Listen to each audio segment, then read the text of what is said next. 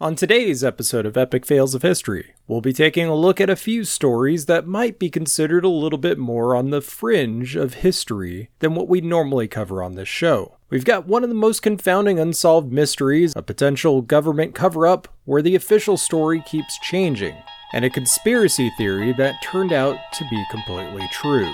You unlock this door with the key of imagination. Beyond it is another dimension. I'm Erik Slater. I'm Justin Aki. And I'm Chris Carroll. And this is Epic Fails of, um, History. Now I am become death, the destroyer of worlds. The only thing we have to fear is fear itself.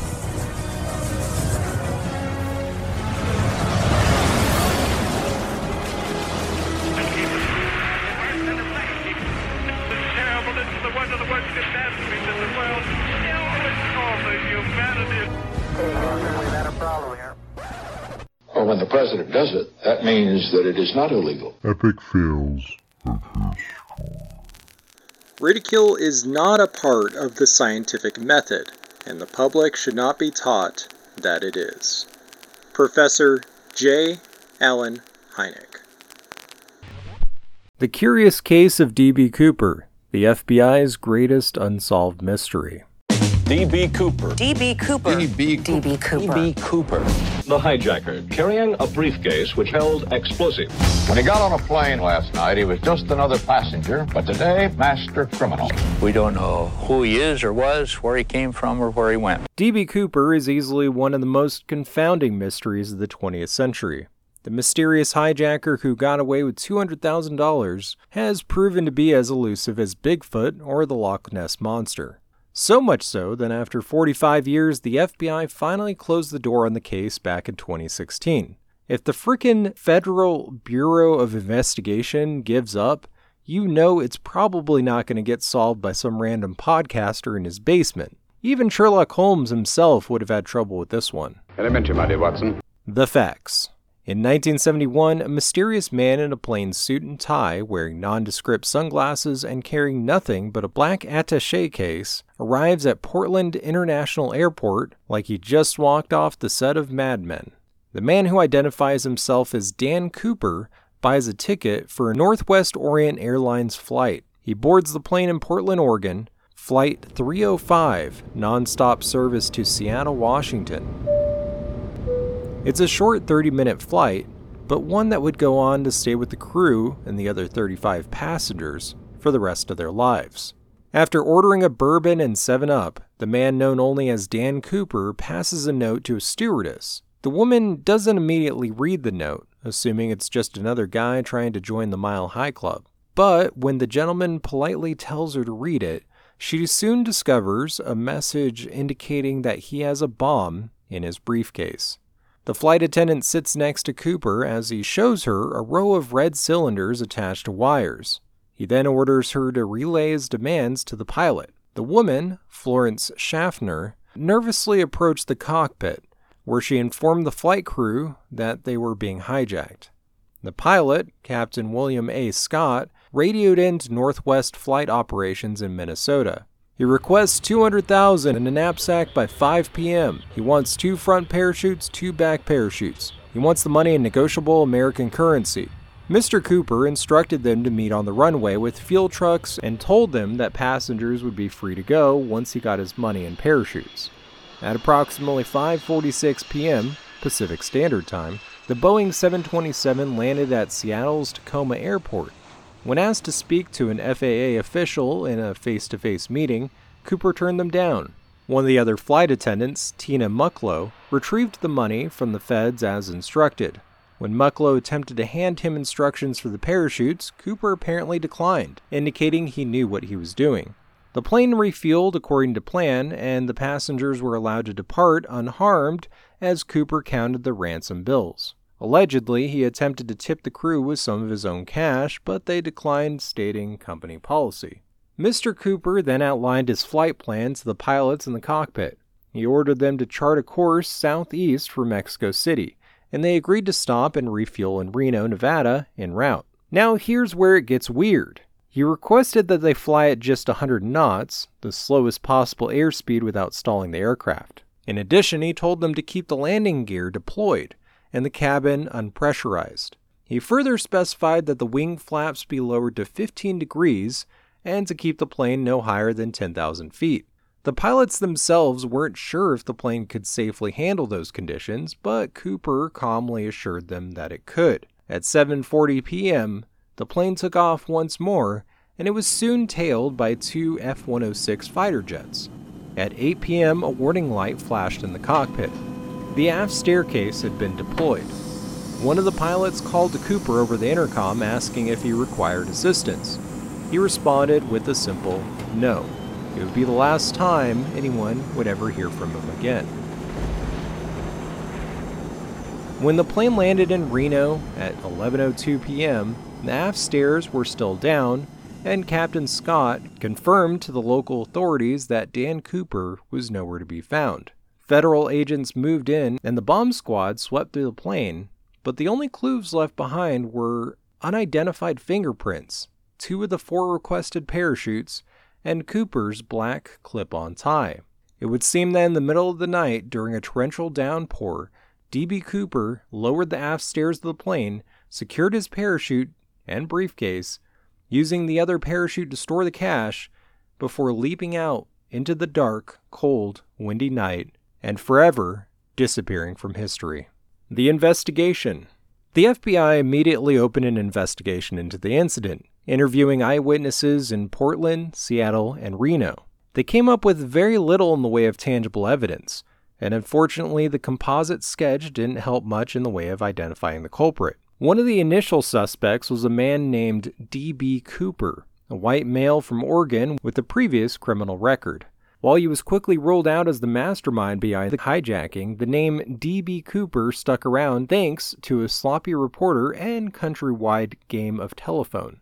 Even though the real D B. Cooper only ever went by Dan Cooper, which may or may not have been an alias since he paid for the flight with cash and left behind no discernible identification. When the passengers first departed in Seattle, apparently most of them weren't even aware that the plane had been hijacked. F B I Special Agent Ralph Himmelsbach later stated that no one was unduly upset by the ordeal. And from all the eyewitness reports from the crew, Mister Cooper had appeared to be perfectly calm. According to Tina Mucklow, he was not nervous, he seemed rather nice, and he was never cruel or nasty. The search for Cooper continued through the northwest United States, as the feds performed aerial flyovers, combing through the possible landing sites in the woods. They patrolled numerous lakes in the area, and even deployed a submarine to search the depths of Lake Merwin. They found no sign of the hijacker or his equipment. On top of that, the F B I continued to keep an eye out for the marked bills that he'd absconded with, but none of the bills were ever used, leaving many to speculate that he hadn't survived his escape from the plane. Several newspapers put out ransoms for information on the case over the next decade, but the few leads that came about were later disproven. Yeah, well, you know, that's just like uh, your opinion, man. The clues. In nineteen eighty, a new clue surfaced in the form of five thousand eight hundred dollars in damaged twenty dollar bills. They were recovered by a kid in Vancouver, Canada, washed up on the shores of the Columbia River. The F B I soon confirmed that these were in fact from the same stash as the Cooper Caper, but nothing else ever manifested from this reveal. Another odd clue that people like to point to is that, according to eyewitness reports, it appeared as though Cooper had some kind of training. He seemed to know what he was doing. He had an extensive knowledge of the aircraft and skydiving. During the incident, Dan spoke with Tina Mucklow, the flight attendant, and as they passed over Tacoma Airport, he offhandedly mentioned that McCord Air Force Base was only a twenty-minute drive from there. At one point, she asked him, "Why Northwest Airlines?" He responded, "It's not because I have a grudge against your airlines, miss. I just have a grudge." Weirdly enough, conspiracy theorists have since pointed out that the name Dan Cooper could have been an alias based on an obscure French-Canadian comic book character who was a pilot for the Canadian Air Force. To add more fuel to this theory, some of the issues of the series involved ransom money as well as hijackings, and even had Dan Cooper, the character, parachuting out of airplanes in a business suit. If this connection were to prove true, it would seem that D B. Cooper had based his alias on the comic book character, indicating that he either came across the comics while on a military tour in Europe, or that he'd grown up with them in Canada. If he was Canadian, it might explain why he specified that he wanted American currency, and why he referred to Minnesota as a nice country at one point. He even allegedly introduced himself as Cooper, Dan Cooper, mimicking Sean Connery's iconic delivery as James Bond in Doctor No and From Russia with Love. I admire your luck, Mister Bond. James Bond. Check out our reviews of the Bond movies over on Podcasters Assemble. In two thousand nine, it was revealed that a team of citizen sleuths, under the leadership of a paleontologist Tom Kaye, had continued the investigation with modern, cutting-edge forensics. Come on, gang! Let's unload! Hey! Like, where's Scooby-Doo? He's supposed to be helping me! He went surfing! Although they came up with little to nothing, one odd clue they did discover was that the tie he left behind contained traces of pure titanium and rare minerals, which were consistent with alloys that Boeing was secretly using to develop their supersonic aircraft throughout the seventies, which may indicate that he was an employee of the company, which would explain both his knowledge of the seven twenty-seven and his line about holding a grudge. The suspects. There have been dozens of different suspects over the years, but none of which have been ruled out as the man himself beyond a reasonable doubt. Ted Braden, a Special Forces commando who served in Vietnam and part of the one hundred first Airborne in World War Two. He also happened to be a master skydiver and convicted felon. He was even an instructor who taught halo jumps to members of Project Delta. During his time in Vietnam, he deserted and became a mercenary in the Congo, where he was later arrested by the C I A and brought back to the States, where he was honorably discharged. He was investigated and arrested for a number of thefts over the years, including fraud schemes and Grand Theft Auto, eventually landing him in prison in the late eighties. Kenneth Peter Christensen, an Army paratrooper who enlisted in nineteen forty-four and passed away in nineteen ninety-four. In two thousand three, his brother Lyle was convinced he was the guy after watching a D B. Cooper documentary. Jack Kofelt, a con man who claimed to have been D B. Cooper, saying he injured his leg when he landed and lost the money in the process. Records indicate that he was in Portland at the time and did injure his leg around then, as he claimed. Lynn Doyle, L D. Cooper, a Korean War veteran, proposed as a possible suspect by his niece due to odd circumstances regarding that day and his obsession with the Dan Cooper comic books. Joe Lackich. He was working at an electronics capacity facility at the time, which would explain the materials on the tie, and had recently lost his daughter during a botched F B I hostage negotiation, which would explain the grudge. Barbara Dayton, born Robert Dayton, a World War Two vet who later worked with explosives in construction and aspired to an aviation career. She underwent gender reassignment surgery in nineteen sixty-nine and claimed to have staged the hijacking, disguised as a man, to get back at the airline industry. William Gossett, a Marine Corps, Army, and Air Force veteran who served in both the Korean War and Vietnam, who claimed that the missing money is in a safety deposit box in Vancouver. Robert Rackstraw, another Vietnam vet, retired pilot, and ex-con. Rackstraw pulled a number of stunts over the years, including faking his own death with a false Mayday claim while flying over Monterey Bay before repainting the plane. He was one of the initial suspects by the F B I and found himself in the spotlight once again in twenty sixteen after a new book and History Channel program came out, but he fervently denied that he was Cooper until his death in twenty nineteen. Sheridan Peterson, a Marine during World War Two who worked at Boeing at the time and would often tease the media about being D B. Cooper, but when the F B I pressed him for more information, he claimed to have been in Nepal at the time. Entrepreneur and D B. Cooper experts claim that he's ninety-eight percent sure that Sheridan Peterson was Dan Cooper. He passed away in twenty twenty-one at the age of ninety-four. There have been a few other suspects over the decades, including more than a couple deathbed confessions, and some pretty convincing stories here and there, but none of them with any hard, tangible evidence compelling enough to prove that they were in fact the hijacker. The legend. Like many other unsolved mysteries, the story of D B. Cooper has captured the public's imagination over the years. There have been countless books, movies, comic books, and podcasts made about the case. It even sparked a merchandise craze with t-shirts, coasters, and other memorabilia. A few years back, Oni Press put out a sci-fi comic book series called The Secret History of D B. Cooper by Brian Trula. There are even CooperCon conventions in the Pacific Northwest, and a literal D B. Cooper-themed craft brewery called Victor twenty-three in Vancouver. D B. Cooper has become synonymous with other notorious larger-than-life crooks like Jesse James or Al Capone, but the difference here is that we know very little about Dan Cooper, the man himself, just his exploits on that fateful day, which might be why the legend has persisted all this time. We may never really know who he was, why he did it, or whether or not he actually survived the landing. In more recent pop culture, the Marvel Cinematic Universe's Loki, the Asgardian trickster god himself played by Tom Hiddleston, was actually revealed to be D B. Cooper in a flashback during an episode of the Loki Disney Plus series. Bourbon and soda? Thank you. Absolutely. Is there anything else I can do for you, sir? I suppose we'll find out, won't we? Uh, miss? Yes, Mister Cooper? You might want to take a look at that note. I have a bomb.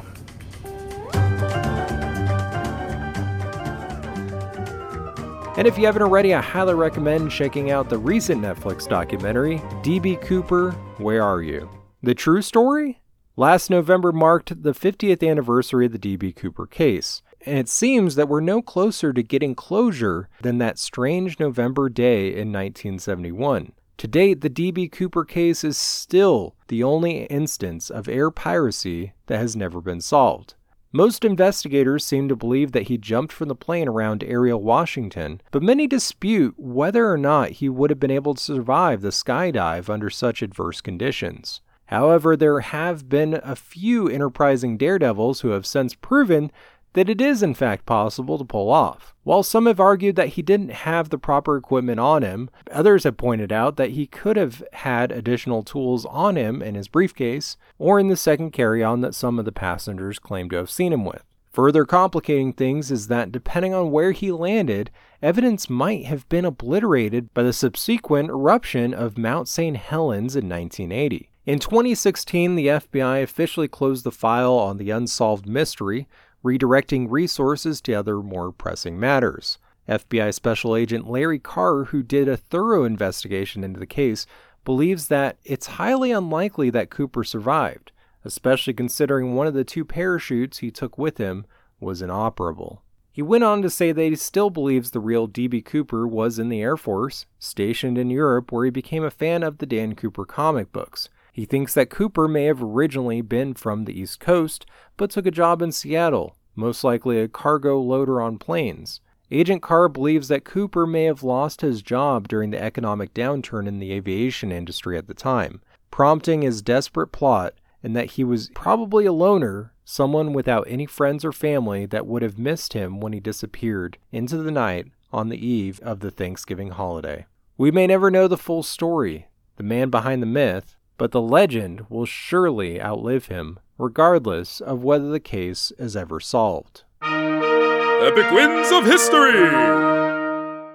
This week's epic win of history is on Marie Curie, a Polish chemist who discovered radium, studied radioactivity, and helped to invent the first portable X-ray machine used on the front lines of World War One. She was also the first woman to win the Nobel Prize in nineteen oh three, and she did it twice. Because she was born during the Victorian era, opportunities for women were few and far between, so she was forced to study underground because, unfortunately, women uh, performing science was frowned upon by society at that time. She later became the first woman to earn a P H D from a French university. She then became the first female professor at the Sorbonne. Her research was invaluable to radiation treatments for cancer. Tragically, she ultimately succumbed to leukemia from radiation poisoning through her work, but left behind a legacy that would change science forever. Howdy ho, failurinos. It's your old buddy Chris here for a super depressing episode of Chris's Conspiracy Corner. We're going to talk about the C I A's top secret Cold War research program that has been confirmed to be true, M K Ultra. Uh, and it is horrifying. Chris's Conspiracy Corner!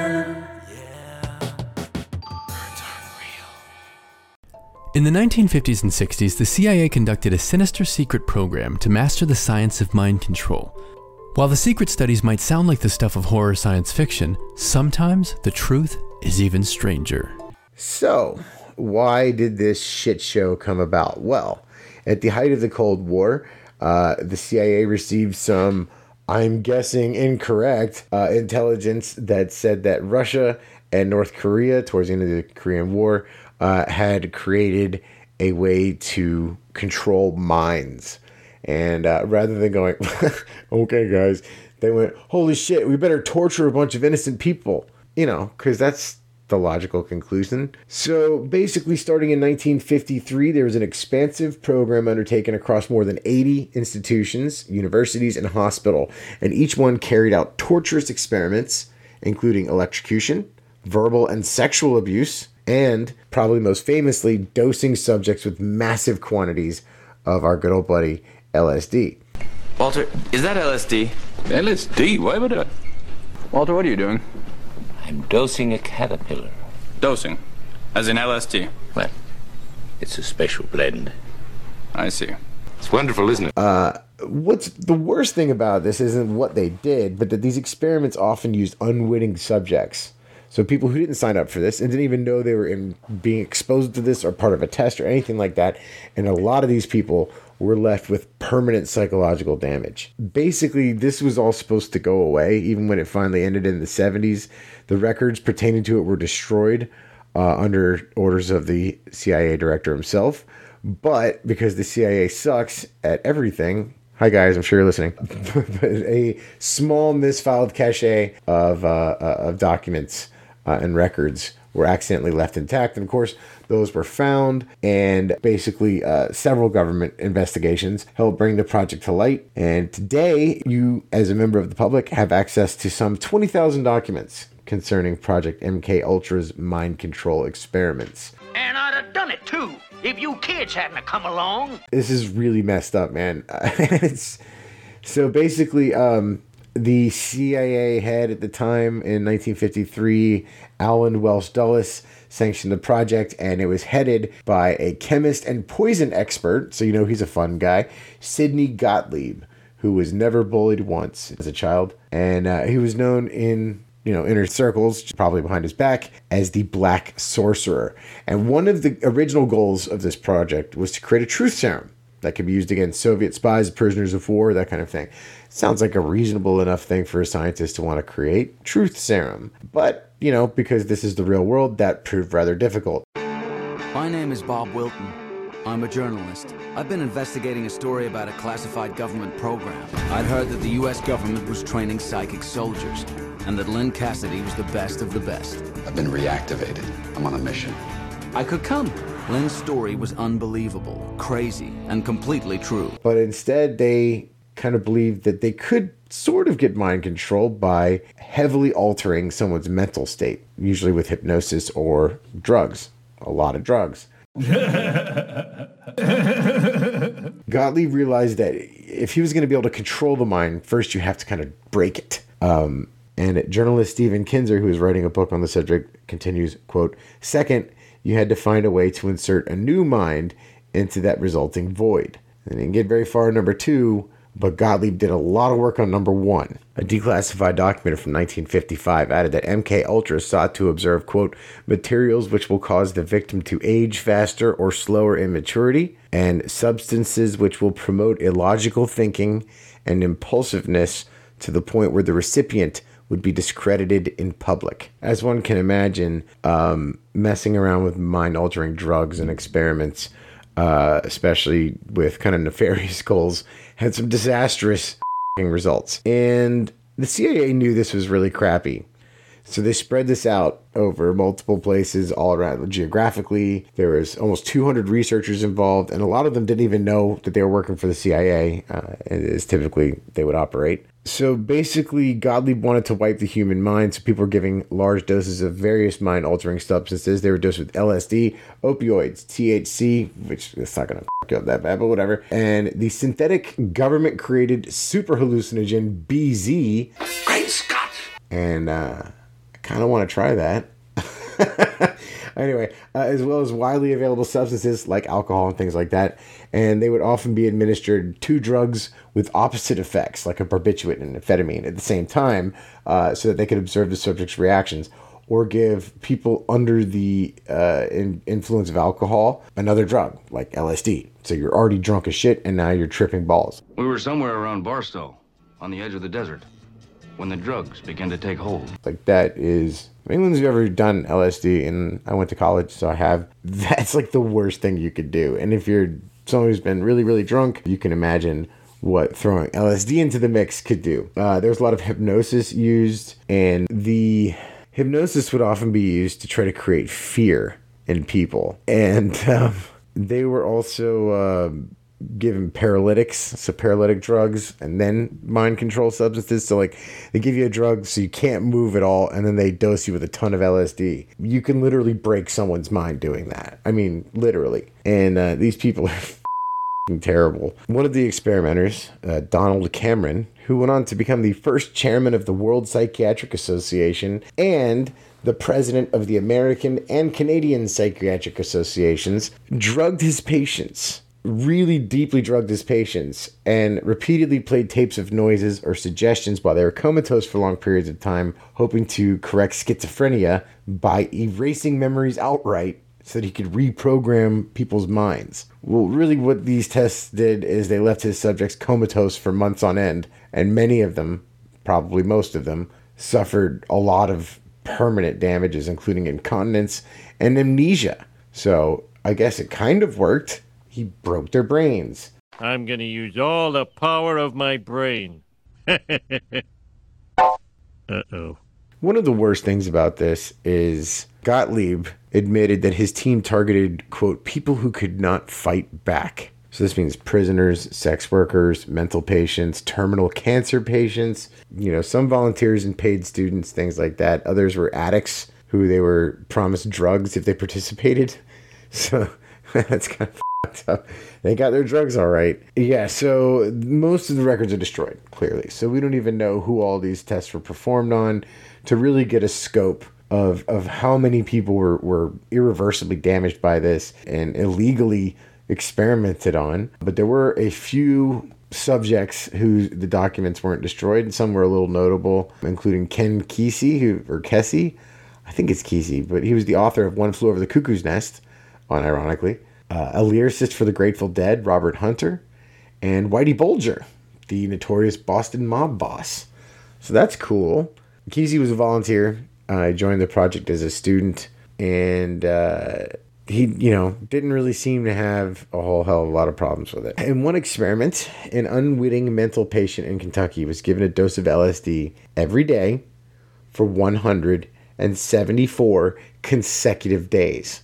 I, I cannot, cannot describe to you, if you don't know, what this would, this permanently alters your brain chemistry. I mean, permanently, and not in a good way. And if you're already a mental patient, there's a possibility he already had some mental imbalances, so God only knows what it did to him. But uh, Whitey Bulger, this might be bullshit, honestly. I, you know, can't really believe much this dude says, but he suggested that a lot of his murderous career as a crime lord was, at least in part, brought on by his participation in M K Ultra, where he said he would be dosed with L S D, the large amount of L S D, monitored by a doctor, but was also being repeatedly asking questions like, would you ever kill anyone? Uh, while he was tripping his face off. So who knows? There may be some truth to that, or maybe he's just a psycho. It looks like Ted Kaczynski may have been a subject uh, when he was at Harvard in the early sixties. There's suspicion that Charles Manson was as well. Uh, that's not documented. That's not confirmed, but there's suspicion that the infamous Charles Manson uh, was a... Uh,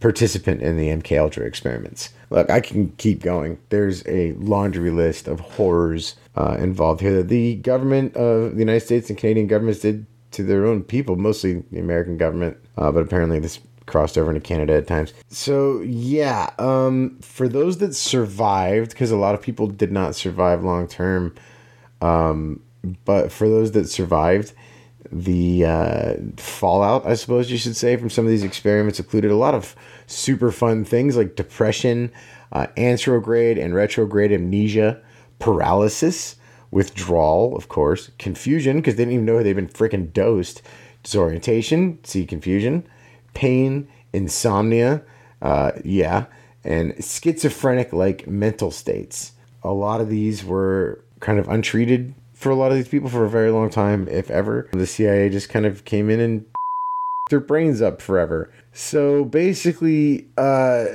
there was a lot of noise about this program, and the C I A kind of denied that it was ever a thing. C I A Director Richard Helms ordered all files destroyed because he thought that would be really bad news, and he was right. Uh, in nineteen seventy-five, President Gerald Ford commissioned an investigation into C I A activities, hoping to kind of get rid of this notion of conspiracies going on inside this shadowy organization. So there was the Church Committee of the U S Congress and the Rockefeller Commission. The investigation revealed that Helms had destroyed most of the evidence, but that same year, a collection of some eight thousand documents were discovered in a financial records building, and they were later uh, released under a Freedom of Information Act request in nineteen seventy-seven. Uh, after this was made available to the public, the Senate launched a collection of hearings on the ethics of the project, and there were some lawsuits filed and everything like that, and there were some settlements, but nothing significant, and a lot of people didn't get any justice because it was kind of hard to prove what they're, you know, if they didn't have any physical effects, like, no, they just messed my brain up. Well, you can't really prove that in a lot of cases, so. You want answers? I think I'm entitled. You want answers? I want the truth! You can't handle the truth! You know, it's pretty horrifying to think, but the government does not even deny, of course, that the M K Ultra experiments took place. It has admitted that the experiments took place across, like I said, over eighty institutions and often on unwitting subjects, but you know, there are still some conspiracies, I suppose, surrounding here. Mostly that the, the program is still running. And that's probably the most prevalent conspiracy. You know, unfortunately, we can't really prove that wrong. So not only is this just one of the most horrifying things I've ever heard, and it was perpetrated against American citizens, vulnerable American citizens, who rather than being protected were exploited and tortured and basically just kind of forgotten about. And that's pretty horrible. And the idea that something like that would still be going on today is, um, frankly, like that's one of the scariest things I can imagine. So, you know, hopefully next time we'll have something fun. Like, was the moon landing actually faked and directed by Stanley Kubrick? Or is the Mothman real? I don't know. We'll find something. But sweet Moses, M K Ultra is just straight up nightmare fuel. Chris's Conspiracy Corner. Yeah. Birds are real. We interrupt this program to give you a bulletin just received from one of our naval units at sea. A large object traveling at supersonic speed is headed over the North Atlantic toward the east coast of the United States. So I'm recording this in November of twenty twenty-three. It's been a hectic few years, to say the least. As someone who typically follows world events pretty closely, it's been a lot. And honestly, I've had to step back from it quite a bit, because while it's good to be informed, it's also not healthy to stress and worry about events completely outside of your control. Despite all the recent doom and gloom, however, if you can look beyond the ever-present threat of nuclear war, there have actually been a lot of really interesting things going on in the world. A lot of potentially history-changing developments, in fact, that the mainstream media seems a lot less focused on these days.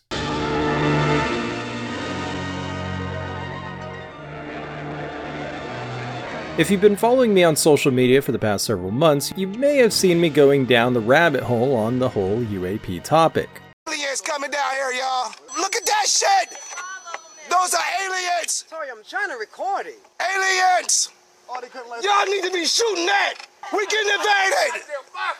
Y'all need to be calling damn news! Oh, they come to Earth! Prior to about twenty twenty, I was a pretty hardline skeptic on a lot of these uh, so-called paranormal topics. That is, until the Pentagon started to take this kind of stuff seriously. Does the United States believe that there may be life outside of Earth? What we believe is that there are unexplained aerial phenomena that have been cited and reported by pilots, Navy and Air Force, that these phenomena have, in some cases, had an impact on our training ranges. That alone m- makes it a national security issue worth worth looking at. We don't know.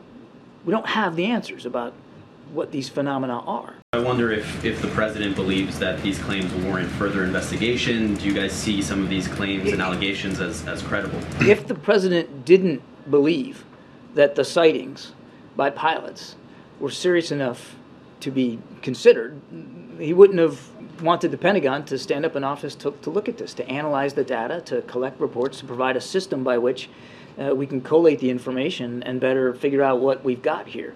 But that work's ongoing. And then I did some research. It turns out that so many of the things that I had so often, sometimes arrogantly, dismissed as nonsense years earlier turned out to be uh, far more than just hoaxes and scary campfire stories. I've come a long way since then, and I'm honestly a lot more comfortable with the mystery, with not knowing.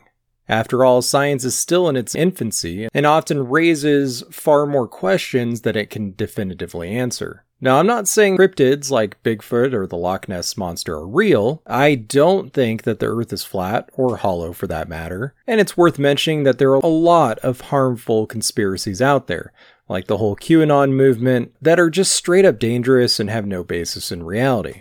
But then there are things like the J F K assassination, where there are still a lot of unanswered questions as to what exactly happened all these years later, because even after all this time, those documents have yet to be fully declassified. There are a lot of instances, especially throughout the twentieth century, where the U S government has straight up lied to the American people, often with dire consequences, like the Second Gulf of Tonkin incident, which Chris and I talked about back on our first episode of the show, the Bay of Pigs invasion, which we talked about during our Cuban Missile Crisis two-parter, the Iran-Contra affair, or Reagan's so-called Star Wars satellite defense system, which tricked the Soviet Union into going bankrupt, Nixon's failed war against drugs, which we're still feeling the effects of today, the horrendous Tuskegee syphilis study from nineteen thirty-two, and of course, the C I A's notorious M K Ultra project, which Chris talked about earlier. And we only know about that one thanks to the Freedom of Information Act, and it was almost never discovered because they actually attempted to destroy the evidence, which begs the question, what other secret projects have remained under the radar? The problem with classifying all this stuff for so long is that it causes us to wonder what it is that they're really hiding. It might actually be totally mundane, or even just covering up some kind of embarrassing mistake or oversight. But it's this total lack of transparency that leads people to wonder. It becomes a breeding ground for conspiracy theories, and it doesn't help when the governments of the world continue to get caught doing shady stuff behind the scenes. And then there's U F Os. The Pentagon have confirmed the, the existence of the U F O Advanced Aerospace Threat Identification Program. They're studying these objects, and we didn't even know about this. Every single eyeball in the room was just like, whoa. We do not possess that technology. Oh my gosh. In your opinion, does the U S government have crashed materials in their possession? Yes. In twenty seventeen, a New York Times article revealed the existence of a top-secret U F O program within the Pentagon, along with several now famous videos that were leaked to the public. Then, on July twenty-sixth, twenty twenty-three, earlier this year, three former U S military personnel testified before Congress, under oath, about unidentified aerial phenomenon, including Navy fighter pilots Lieutenant Ryan Graves and Commander Dave Fravor, both of whom were first-hand witnesses to these phenomenon, with the footage, eyewitnesses, and classified sensor data to back up their claims, specifically the two thousand four Tic Tac incident with Commander Fravor. The third witness testifying at this hearing was a high-ranking intelligence officer, David Grush, a man who used to brief the president, who came forward to testify about a top-secret U A P crash retrieval program that's allegedly been hidden from the public for decades. And not only that they have recovered materials from a non-human intelligence, but that there were biologics that came with some of these incidents. An Air Force veteran and former intelligence official is going public about a secret government U F O recovery program he says has been collecting alien spacecraft for decades. In recent years, the government has taken a more public role in acknowledging sightings of unidentified aerial phenomena. But whistleblower David Grush says the government is hiding the existence of a top-secret program to retrieve what he calls technical vehicles of non-human origin that have either landed or crashed on Earth. Uh, believe it or not, as, fan- as fantastical as that sounds, it's true. Grush did not reveal any specifics, but says he has filed a whistleblower complaint to Congress, the intelligence community, Inspector General as well. These are retrieving non-human origin uh, technical vehicles, you know, call it spacecraft if you will, non-human, exotic origin vehicles that have either landed or crashed. We have spacecraft from another species. We do, yeah. Grush was tasked by Congress to investigate U A P claims within the D O D, and after interviewing forty witnesses within the Pentagon on the subject, he became convinced that this information was being illegally withheld from congressional oversight. Grush claims that he and his wife were even threatened, so he lawyered up and immediately came forward to the public. According to the Inspector General, his claims were credible and urgent. Arrow has since released their official reports indicating that there seems to be a correlation between U A P sightings and nuclear activity around the world, near nuclear power plants, aircraft carriers, nuclear submarines, and, of course, nuclear missile silos. But some of the biggest U A P hotspots were found in proximity to nuclear test sites, especially in the American Southwest, like the Trinity Test Site in Los Alamos, New Mexico, or nuclear accidents like Chernobyl in Ukraine, and Fukushima in Japan, as well as Hiroshima and Nagasaki. Which brings me to the Roswell incident. One of the biggest U F O incidents in the American zeitgeist occurred in nineteen forty-seven at Roswell, New Mexico, just two years after the first nuclear test, and just a couple hours' drive from the Trinity Test Site. It all started on June twenty-fourth, nineteen forty-seven, when aviator Kenneth Arnold reported seeing nine unidentified flying objects above Mount Rainier in Washington state, that he referred to as flying saucers. This is the first major encounter since the Foo Fighter incidents during World War Two. Shortly after, W W Mac Brazel discovered a field of debris scattered across his ranch, and on July fifth reported it to Sheriff George Wilcox, who then alerted the Army. Just three days later, five hundred ninth Commander Colonel William Blanchard ordered that the recovered material be gathered up and sent out to Fort Worth Air Base as quickly as possible. George Walsh broke the news over the radio in a press release. Headline edition, July eighth, nineteen forty-seven. The Army Air Forces has announced that a flying disc has been found and is now in the possession of the Army. Army officers say the missile, found sometime last week, has been inspected at Roswell, New Mexico, and sent to Wright Field, Ohio, for further inspection. Late this afternoon, a bulletin from New Mexico suggested that the widely publicized mystery of the flying saucers may soon be solved. Army Air Force officers reported that one of the strange discs had been found and inspected sometime last week. Our correspondents in Los Angeles and Chicago have been in contact with Army officials endeavoring to obtain all possible late information. Joe Wilson reports to us now from Chicago. The Army may be getting to the bottom of all this talk about the so-called flying saucer. As a matter of fact, the five hundred ninth Atomic Bomb Group headquarters at Roswell, New Mexico, reports that it has received one of the discs which landed on a ranch outside Roswell. The disc landed at a ranch at Corona, New Mexico, and the rancher turned it over to the Air Force. Rancher W W Brazel was the man who discovered the saucer. Colonel William Blanchard of the Roswell Air Base refuses to give details of what the flying disc looks like. In Fort Worth, Texas, where the object was first sent, Brigadier General Roger Ramey says that it is being shipped by air to the A A F Research Center at Wright Field, Ohio.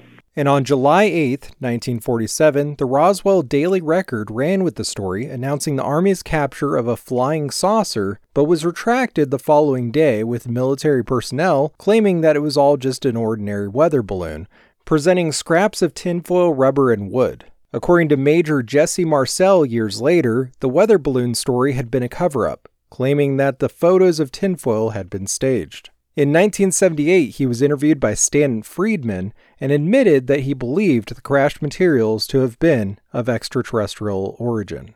I am here to discuss the so-called flying saucers. The Air Force interest in this problem has been due to our feeling of an obligation to identify and analyze to the best of our ability anything in the air that may have the possibility of threat or menace to the United States. In pursuit of this obligation, since nineteen forty-seven, we have received and analyzed between one and two thousand reports that have come to us from all kinds of sources. Of this great mass of reports, we have been able adequately to explain the great bulk of them. We've been able to explain them as uh, hoaxes, as erroneously identified friendly aircraft, as meteorological or electronic phenomena, or as light aberrations. However, there have been a certain percentage of this volume of reports that have been made by credible observers of relatively incredible things. It is this group of observations that we now are attempting to resolve. We have, as of date, come to only one firm conclusion with respect to this remaining percentage, and that is that it does not contain any pattern of purpose or of consistency that we can relate with any, to any conceivable threat to the United States. Is that? We can say that the recent sightings are in no way connected with any secret development by any agency of the United States. With all due respect to the Air Force, I believe that some of them will prove to be of interplanetary origin. The weirdest thing about the Roswell case is that the official story has changed several times. Newspapers first reported on the incident, stating that Army personnel found a crashed flying disc, but this was later retracted when the U S military claimed that it was merely the debris of a weather balloon, and allegedly staged some photographs to dismiss the notion under the guise of avoiding mass panic. Several wild claims came out over the years from first-hand witnesses from the area that didn't quite line up with this narrative, however. There's even a wild claim that the Roswell incident was actually a K G B plot ordered by Stalin to gaslight the U S into thinking there was an alien invasion, following the nineteen thirty-eight War of the Worlds radio broadcast by Orson Welles. We are bringing you an eyewitness account of what's happening on the Wilmoth Farm, Grover's Mill, New Jersey.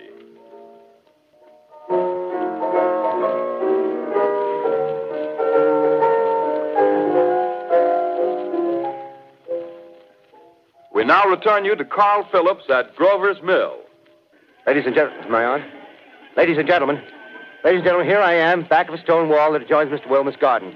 From here, I get a sweep of the whole scene. I'll give you every detail as long as I can talk and as long as I can see. The more state police have arrived. They're drawing up a cordon in front of the pit. The professor moves around one side, studying the object while the captain and two policemen advance with something in their hands. Wait a minute, something's happening. A humped shape is rising out of the pit. I can make out a small beam of light against a mirror. Strikes him head on. Lord, they're turning into flames. Ah! Now the whole field's caught up by the woods, the barns, the, the gas tanks, tanks for the automobiles, spreading everywhere. Coming this way now, about twenty yards to my right. Ladies and gentlemen, due to circumstances beyond our control, we are unable to continue the broadcast from Grover's Mill. Evidently, there's some difficulty with our field transmission. However, we will return to that point at the earliest opportunity. In the meantime, we have a late bulletin from San Diego, California. Professor Indelkoffer, speaking at a dinner of the California Astronomical Society, expressed the opinion that the explosions on Mars are undoubtedly nothing more than severe volcanic disturbances on the surface of the planet. When asked about the bodies that people claim to have seen being hauled away from the site, government officials claimed that they were crash test dummies. Even stranger than that, years later in the nineties, the redacted story was once again retconned, and it was now being touted as a top-secret, high-altitude surveillance program to detect Soviet nuclear tests called Project Mogul, but many have since claimed that Project Mogul didn't officially start until the nineteen fifties. According to legend, the retrieved alien spacecraft and/or bodies were brought to either Wright-Patterson Air Base in Ohio or a top-secret compound called S four near Area fifty-one outside of Las Vegas, Nevada. And supposedly the U S government has been attempting to reverse engineer their technology ever since. I actually grew up in Vegas in the early nineties and remember first learning that Area fifty-one was in fact a real military base that used to be secret to the public. But I never really bought into all the wild theories surrounding it, even as a sci-fi geek. But now that seemingly credible individuals like David Grush are coming forward, along with other whistleblowers, and the United States government seems to be taking the subject very seriously for the first time since the nineteen fifties, it's really starting to look like we might have to reevaluate some of those claims that the public was so quick to dismiss as a hoax all those years ago. Don't look like no plane, don't look like no helicopter. What the f*** is this? U F O sightings burst into the news in nineteen forty-seven. These sightings have continued ever since. The Air Force made an effort to clear the air about the phenomenon. There's nothing to hide at all. I was stunned that we didn't have the integrity to pursue this.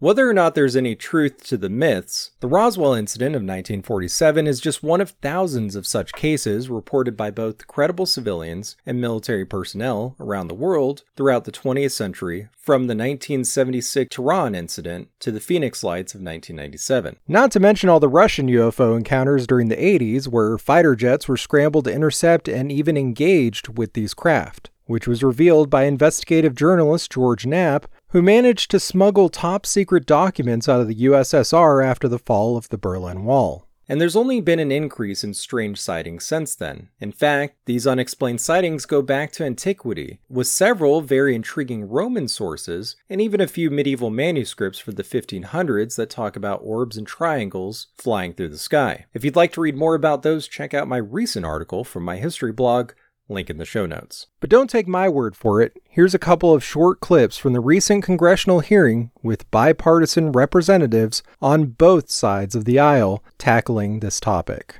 I apologize, Mister Chairman. I yield back negative twenty-one seconds. Thank you. Miz Ocasio-Cortez. Uh, thank you, Mister Chairman, and thank you to our witnesses for coming here today. Um, I do concur with the ranking member as well as several other members here on this committee that uh, this is a committee for whistleblowers and for the protection of whistleblowers as well. So we understand uh, what you're putting um, on the table here and what you're putting on the line here, and we thank you for that. Uh, Mister Grush, you sat on the Unidentified Anomalous Phenomenon Task Force created in the twenty twenty N D A A, correct? Yes.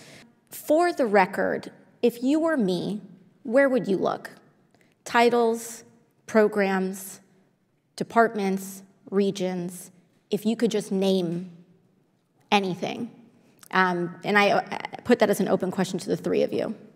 I'd be happy to give you that in a closed environment. I can tell you specifically. Thank you. Um, Commander Fravor? And I would say, and I've told people that you, you have to know where to look. They're not going to divulge it to you because of the classification levels. But if you know where to look and who to talk to, which is exactly what Mister Grush can point you, then you, then you have them. Okay. Mister Graves? I was an operator, so I was depending on folks like Mister Grush to do that homework. Okay. Thank you very much. I yield back to the chair. Miz Mays? Thank you, Mister Chairman, and good morning to our witnesses who are testifying today. I want to thank each of you for being here to discuss a topic of grave importance to our national security. Earlier this year, a Chinese spy balloon was shot down off the coast of my home state of South Carolina. Since the Roswell incident in nineteen forty-seven, many Americans have wondered about the dangers of unknown objects crisscrossing our skies, whether these are U A Ps or weather phenomena, advanced technology from American, allied, or enemy forces, or something more out of this world. So my first question, I have several questions, and I'll, I, if we can just be quick on these first two, I'm going to ask each of you the same question, um, and then I'll get to each of you individually. Uh, the first one, when you reported your experiences with a U A P, did any of you face any repercussions with your superiors, yes or no? No. No. I've actually never seen anything personally, believe it or not. So. All right. Um, and then do do you believe there's an active disinformation campaign within our government to deny existence of U A Ps, yes or no? I don't have an answer to that. As previous, previously stated publicly, yes. I think previously with like Project Blue Book, yes, but currently I don't speak for the United States government. Okay, thank you. Um, I have a few questions for Mister Graves. Um, what percentage of U A P sightings, in your belief, go unreported by our pilots? This is an approximation based off of my personal experience speaking with a number of pilots, but uh, I would estimate we're somewhere near five percent reporting, perhaps. So like ninety-five percent basically don't report seeing U A Ps. That's just my personal estimate. Um, in the incident off Virginia Beach, do you believe the Navy took the danger to your aircraft seriously after it was reported? Absolutely.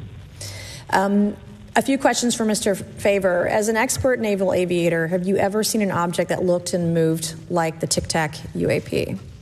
No. Did the Tic Tac U A P move in such a way that defied the laws of physics? The way we understand them, yes. You've stated that the government is in possession of potentially non-human spacecraft. If you believe we have crashed craft, uh, stated earlier, do we have the bodies of the pilots who piloted this craft? As I've stated publicly already in my News Nation interview, uh, biologics came with some of these recoveries, yeah. Um, were they, I guess, human or non-human biologics? Non-human, and that was the assessment of people uh, with direct knowledge on the program I talked to that are currently still on the program.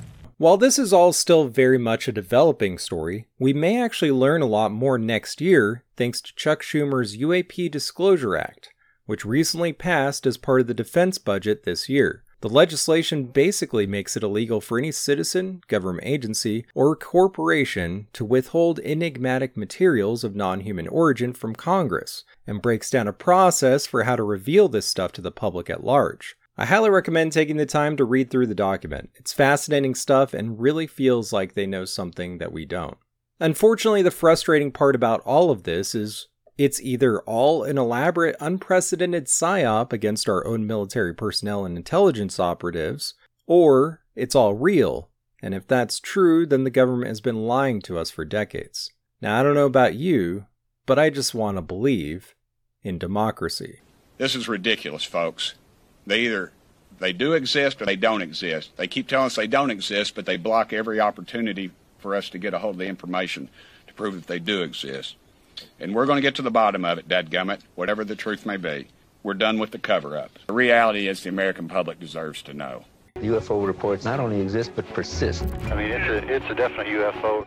The government owes it to this country to investigate sightings of extraordinary objects. We cover the whole entire sky. People want to know, is this otherworldly? This could be one of the biggest events in all of human history. We're living in a time of great uncertainty, like so many people before us. And while there's a lot of potential dangers, there's also so much hope for the future as technological innovation continues to progress. As we continue to work towards a more equitable society on a global scale, we have to consider that our firmly held beliefs might actually be wrong. While yes, it's good to be skeptical, and extraordinary claims do require extraordinary evidence, I also think it's very important to question all of our previous assumptions, especially the ones that we take for granted, because sometimes the answers are right in front of us, but we won't see them unless we're open to the possibilities. Throughout human history, radical concepts have often been disregarded by mainstream culture, only to be later proven true. Galileo was put under house arrest for his heretical claim that the Earth goes around the Sun, while Giordano Bruno was burned at the stake for claiming that our Sun was just one of many, each with their own solar system, which was later, of course, proven true. Despite mountains of evidence, the scientific community blatantly disregarded the theories of plate tectonics in the early twentieth century and derided those who proposed the concept, until it was later, of course, accepted as an undisputable fact. The same can be said for quantum physics. The double slit experiment, first developed by Thomas Young way back in eighteen oh one, proves that observation actually affects the results of how light behaves, either as a particle or a wave, meaning that consciousness actually affects reality itself. Now, that doesn't mean we live in a simulation necessarily, but like Plato's allegory of the cave, the matrix might actually be a good metaphor for the truth. As you no doubt have guessed, I am Morpheus. I imagine that right now you're feeling a bit like Alice, tumbling down the rabbit hole. Hmm?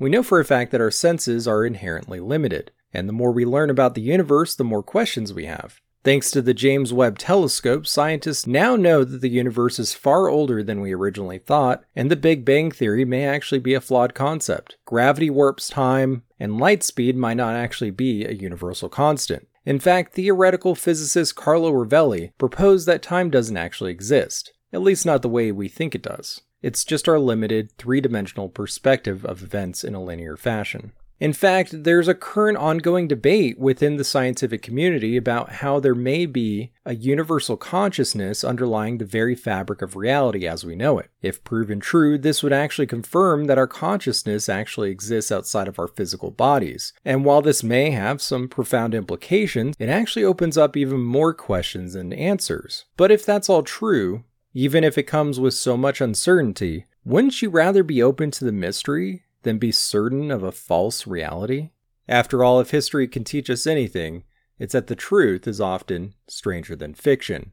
Like Socrates once said, the only true wisdom is knowing that you know nothing at all.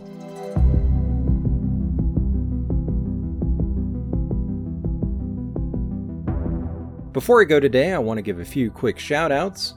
I first want to thank It's Probably Not Aliens for featuring me on a quick segment on their two-year anniversary episode. It's a great show where they basically go through and debunk a lot of the crazy claims made on Ancient Aliens. I also want to give a big shout out to my buddy Zach Derby from Podcasters Assemble and our friends over at the Needcast podcast, where they get drunk and talk about cryptids. And whether or not you believe any of this stuff, it's always a fun time.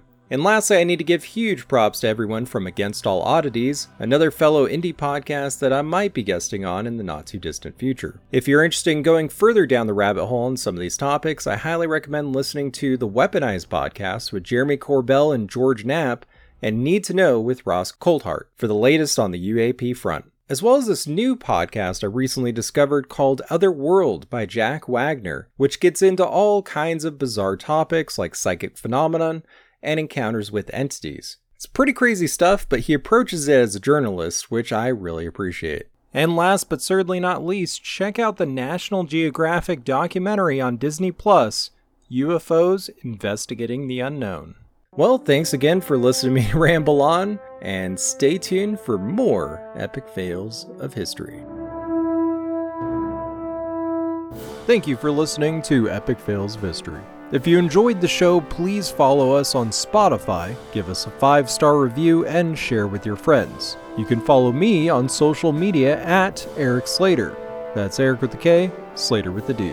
And be sure to check out our other great shows from the Probably Work Podcast Network, including Podcasters Assemble, Comic Zombie, Too Young for This Trek, The R P G Years, and The Super Switch Club, a Nintendo podcast. Music and jingles produced by Deft Stroke Sound. This episode was edited by Erik Slater.